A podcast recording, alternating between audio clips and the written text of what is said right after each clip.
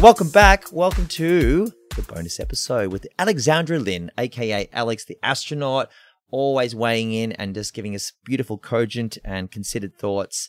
I think you're forever going to be just this kind of young, vivacious, very kind of calm energy. I just, whenever we hang out, and whenever, whenever we see you, you just got this wonderful sort of uh, low key eff- effervescence. So, say it again low key effervescence. Thank So here we are. Marcus Teague are about uh, Marcus Teague and I are about to ask you a bunch of questions, but basically it all comes down to the one question: is what music hit different for you uh, as a youngster, and will go all the way through your whole life up until you're 76 now. Now, what's the first music you, you can remember really uh, knocking you? Oh, it was such a long time ago now, but when I was little, um, being 76, I'd love to look back on my childhood. You look great, by the way. Oh, thanks so much. Um, I think like the first songs I remember listening to were like songs that my parents played. So they were like, there was a very uh, broad range. We had Paul Kelly, which was music that stuck with me. Um, they had an album by Damien Leith, which I really liked. James Blunt. Uh, they had oh, I can't really remember now. There was definitely Bittersweet Symphony. I thought it, I called it the Eagle song when I was a child. I don't know why. Why is that? I think I misheard a lyric. Um, and I thought it was called the Eagle song. Um, yeah, so that was like kind of what was playing when I when I remember music playing in the back of the car, and when I had any ability to choi- choose, like I think that there were albums, and I'd be like, play the Damien Leith song, the one with the thing, and then par- my parents would play it. Um, I think that the music that stuck with me was the Paul Kelly songs because they were very narrative based. And I think that was like when I was little, I really was amazed by how I could relate to this person. I couldn't put that together. I really liked Paul Kelly, and that was, I think that Paul is just an artist that I learnt so much from about narrative writing that was why that stuck with me when I was like five. I believe also Alex that um when I when I spoke to you, your your tune "Holes in the Story" has the same chords as "To Her Door" Oh uh, yes, as as as as Paul Kelly, and there was a you got the okay from him through through back channels, I believe. Early- I did. early on. That that, I- was cool. Wow. I apologized, and he said there's lots of songs with G, C, D, and G in it, so don't worry. True answer. Especially for Paul Kelly, when he put out Roll on Summer, he said, This is my Tupac song because it, it rips off California Love. oh, He actually said oh. that. Oh, really? Yeah, yeah. He, j- he just came out and said it. Yeah, roll on summer roll. Dun, dun, dun, dun, dun, dun, dun, dun, dun, dun. And it just sits on that beat. Yeah, yeah. Go He's, uh, Paul. is it West Coast? I think it's West Coast. I'm probably wrong. Cool that you're already rubbing shoulders with Paul Kelly super early in your career and kind of getting the old, "Hey, buddy, I think I'm going to be a big one day. How about, I'm sure he didn't say it like that, but ha- having that, uh, having that sort of, yeah, that sort of road in. And I think Paul Kelly's remarkable that he always, always is looking to young s- songwriters and always helping them get a leg up and absolutely just yeah he's so on on the pulse I, remember sp- I spoke to um Urthboy a few years ago and uh, Urthboy was touring Paul Kelly and he, Urthboy gave Paul Kelly an Elephant Tracks hoodie and he said and every day for the rest of the tour he wore it Oh, yeah.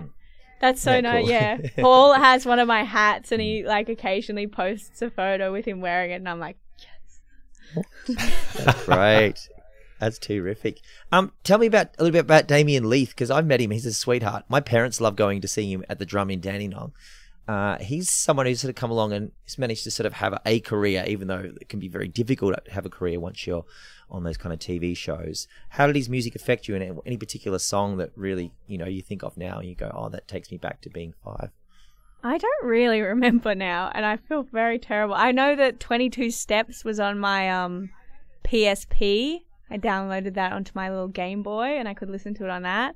Um, I think it was Damien Leith, and then there was uh maybe it's as well Damien Rice. I'm gonna Yes. look it up. There's also a Damien Yeah. Rice, isn't there? All the Um, Damiens. Mhm. Yep. So it was all the Damiens, and um, I believe the album that my parents had on their on in their car was unknown, unknown to me. So yeah, It was a mood. It was a vibe. It was a vibe. So when you're getting sort of eight, nine, ten years old, around that time, anything that, that sticks out in your mind? Um, when I was 10, I lived in England. So that was when Lily Allen was on the radio. Um, Can you do all this in an English accent? Just this part. I actually had an English accent as a child. So it was a very weird, weird time. Um, yeah, I don't know. I like have videos of myself having an English accent as a child. And I think if people like know that I've lived in England and then they listen to me speak, then they're like, I can see it. Mm. Um, anyway, I'll, I, I, don't think I can do that because I'll be too stressed. So I'm just going to keep No, continuing in we, this. we enjoyed we enjoyed the anecdote. That's good. um, okay, good. Um, yeah, so I think Lily Allen was a big deal because she was swearing in her songs and she was telling stories. And as a 10 year old, that's very exciting stuff. Um, it was very um, cheeky in the back seat of parents' car, just hearing like swear words, and you know, mum and dad are kind of being like, "Do we turn it off? What roll? what do we do? Like, do we leave it? And yeah, so that was that. And I think she had a big impact because her songwriting, like her storytelling is so expressive. Like, I think London was the song that like I remember listening to and the bags from Tesco. Um, and I just remember being like, wow, I always really, lo- that was my favorite bit of the so- song where she was like walking with the bags from Mm. Tesco.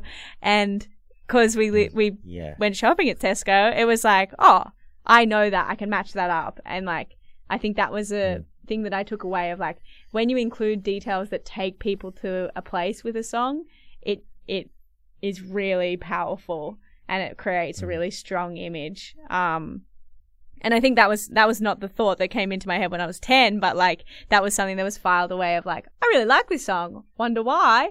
And then when I learned guitar, I started playing those songs. I started guitar lessons when I was about 11. Um, and that was when I would like take little songs in and he'd teach me the guitar teacher, um, would Sam, he would call, teach me like, um, Oasis and like really cool stuff. And I'd be like, I like Jack Johnson. I want to learn banana pancakes again. so I loved banana pancakes uh, Taylor, all of those those songs off that Better Together, I think it's called album or something like that.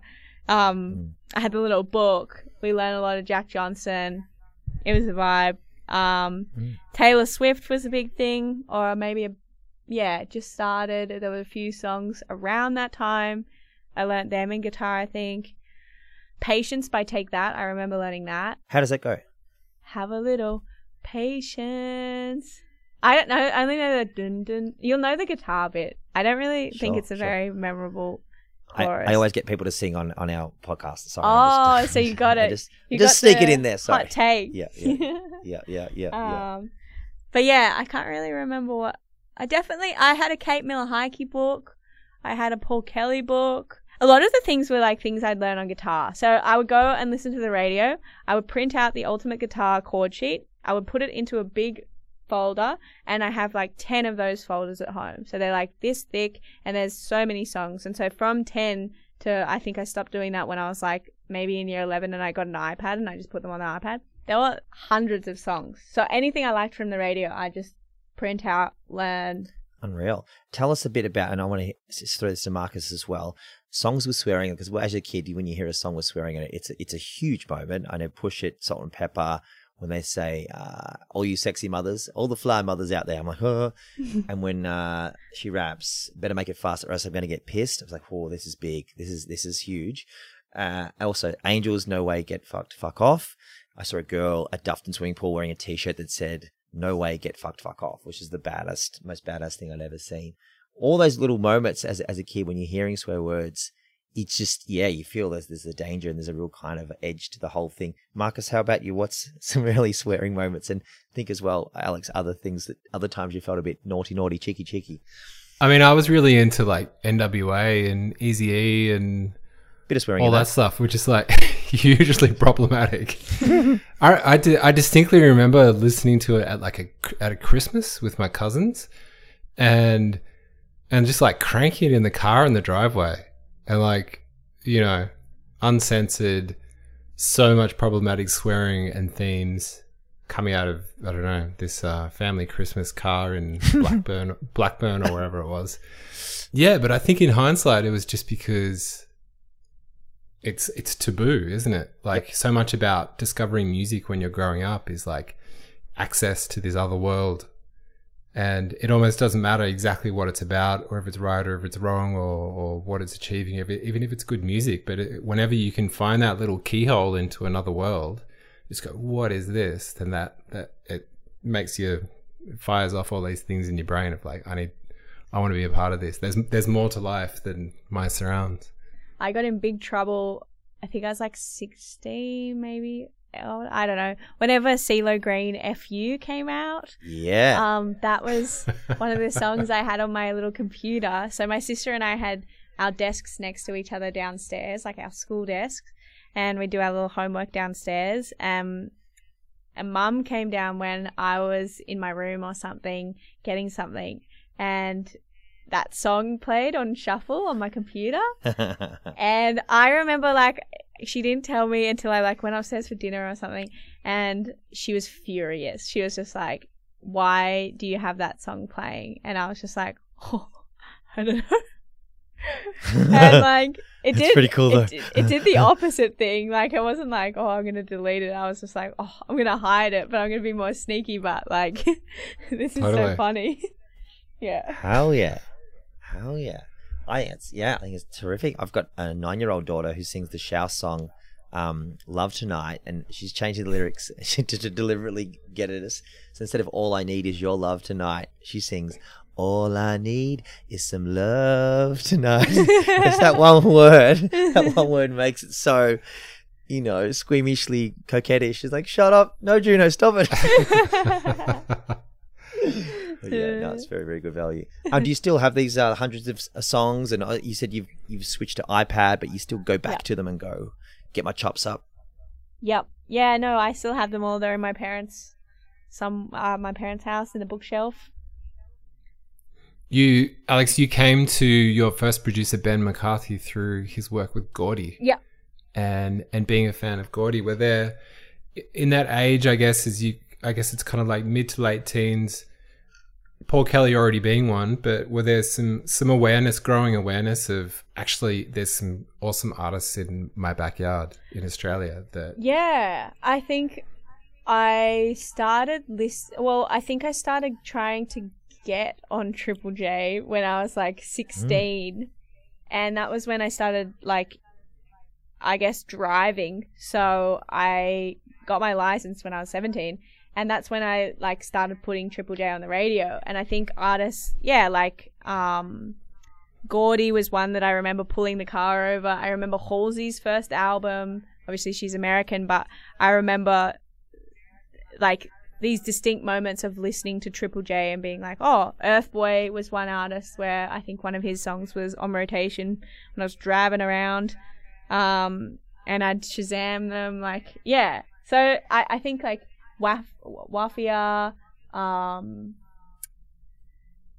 I can't remember. Um, Alex Lahey was one. Um, yeah, there were so many different artists that I was like, like Ballpark Music was were like a band that I think I knew about from when I was like earlier than that in school, and it's nice to be alive was on the radio, and yeah. So when I started working with them now, I was like, I know you from when I was really little.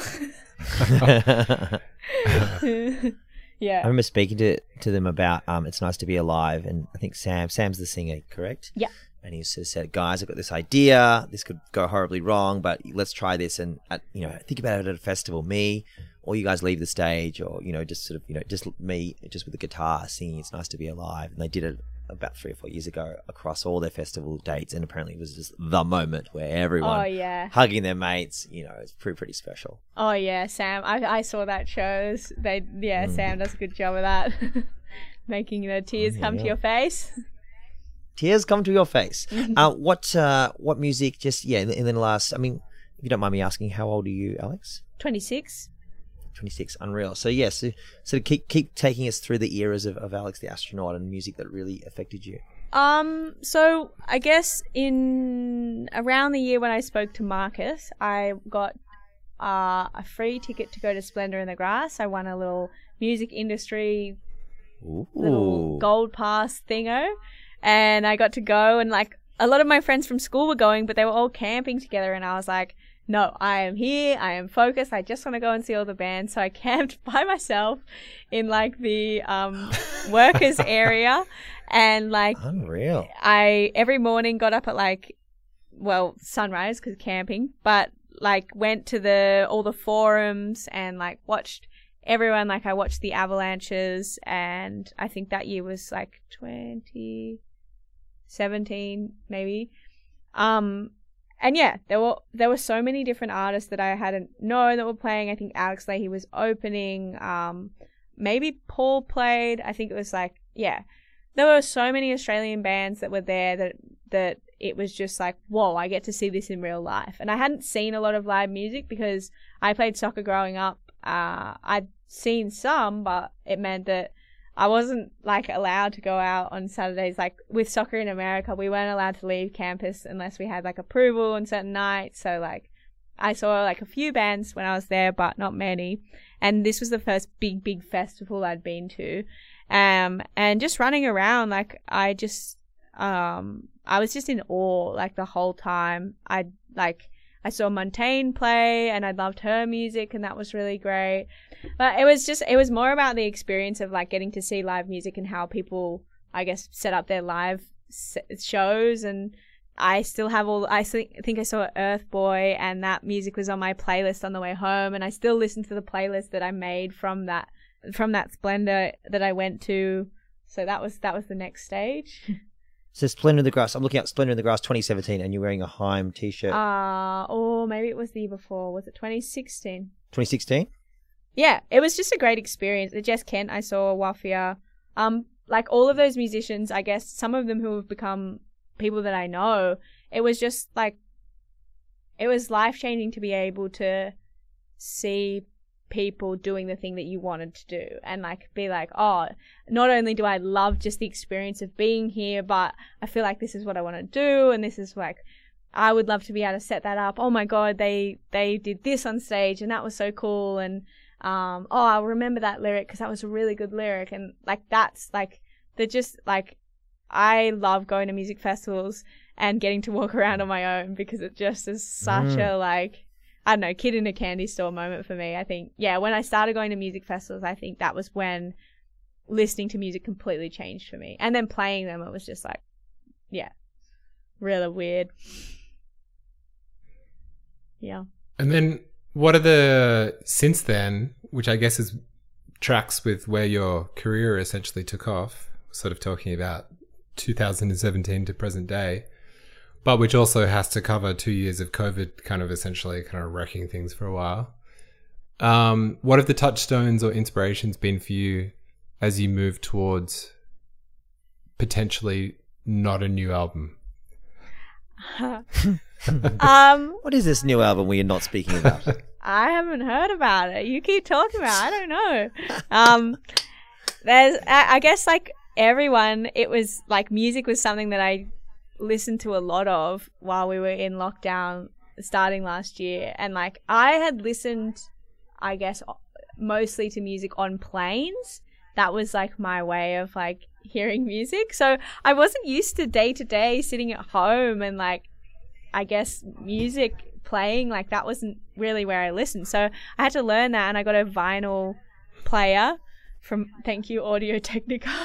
Um and and that was my kind of like daily trip or well it, I had to limit it eventually but I bought too many vinyl records from the record store and like I li- the I think the first couple I bought were Gang of Youths um their album Positions and what do you do when the light goes out? I think that's the second album.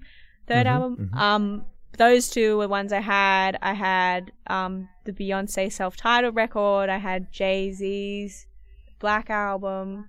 Uh, I had like uh, records that friends had given me, like Skegss' album, Ruby Fields' album. I had an album from Neil Finn that when I played um with him on his tour.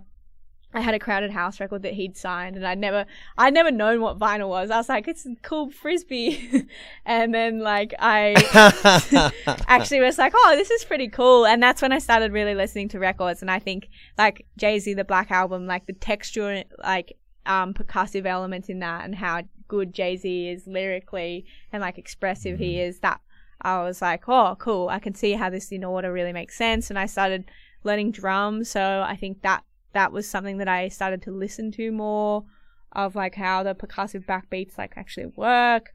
Um, and like, yeah, I think I, well, most recently I listened to Courtney's new album, which was incredible. Mm. Um, mm. Phoebe Bridgers was a big artist that I listened to a lot in lockdown because I think she's like the best songwriter in the world of our age. like, she's mm-hmm. just fantastic.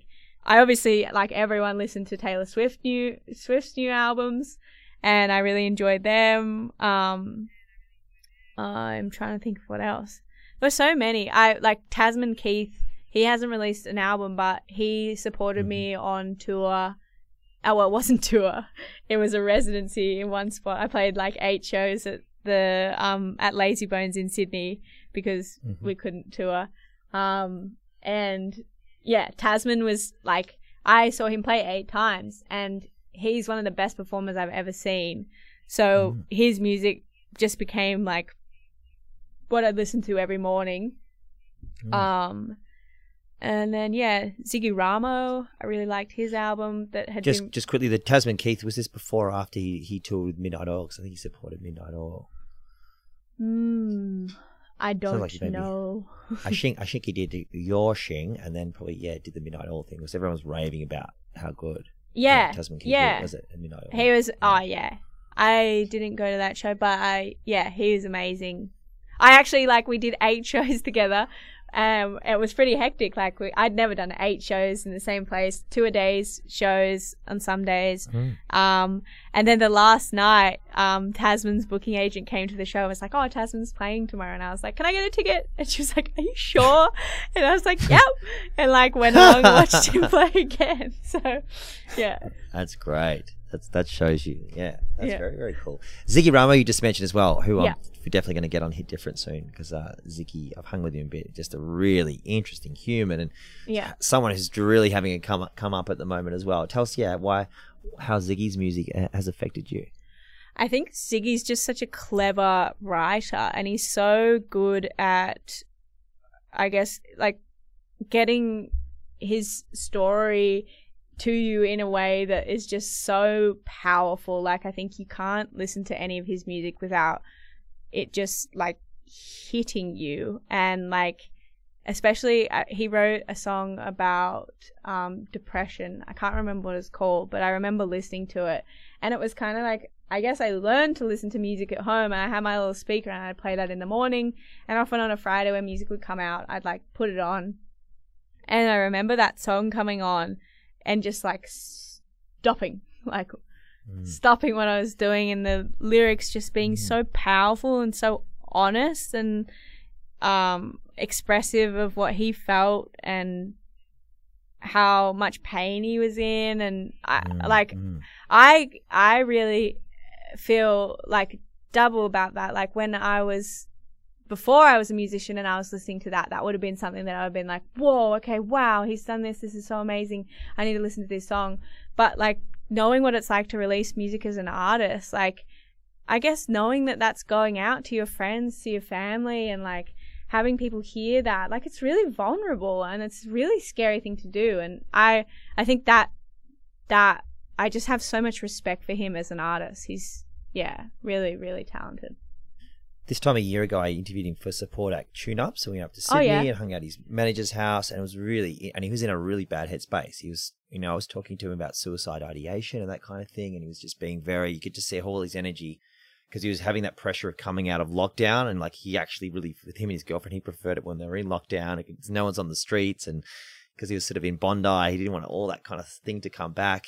But uh, then he came to the AMP, uh, the AMP uh, Awards, and he was in a much better headspace. He just had this real lightness about him. And I know recently because he did this Paul Kelly thing um, from Little Things, Big Things Grow, where he directed the film clip on the top of the the Sydney Harbour Bridge. You know, he's won an award for that as well. Yeah.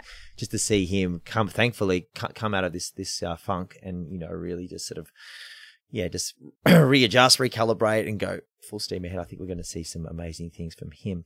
Uh, what is the most recent thing? The, the, the song that's doing it for you this week to finish us off here, Alex the astronaut, and of course Marcus T.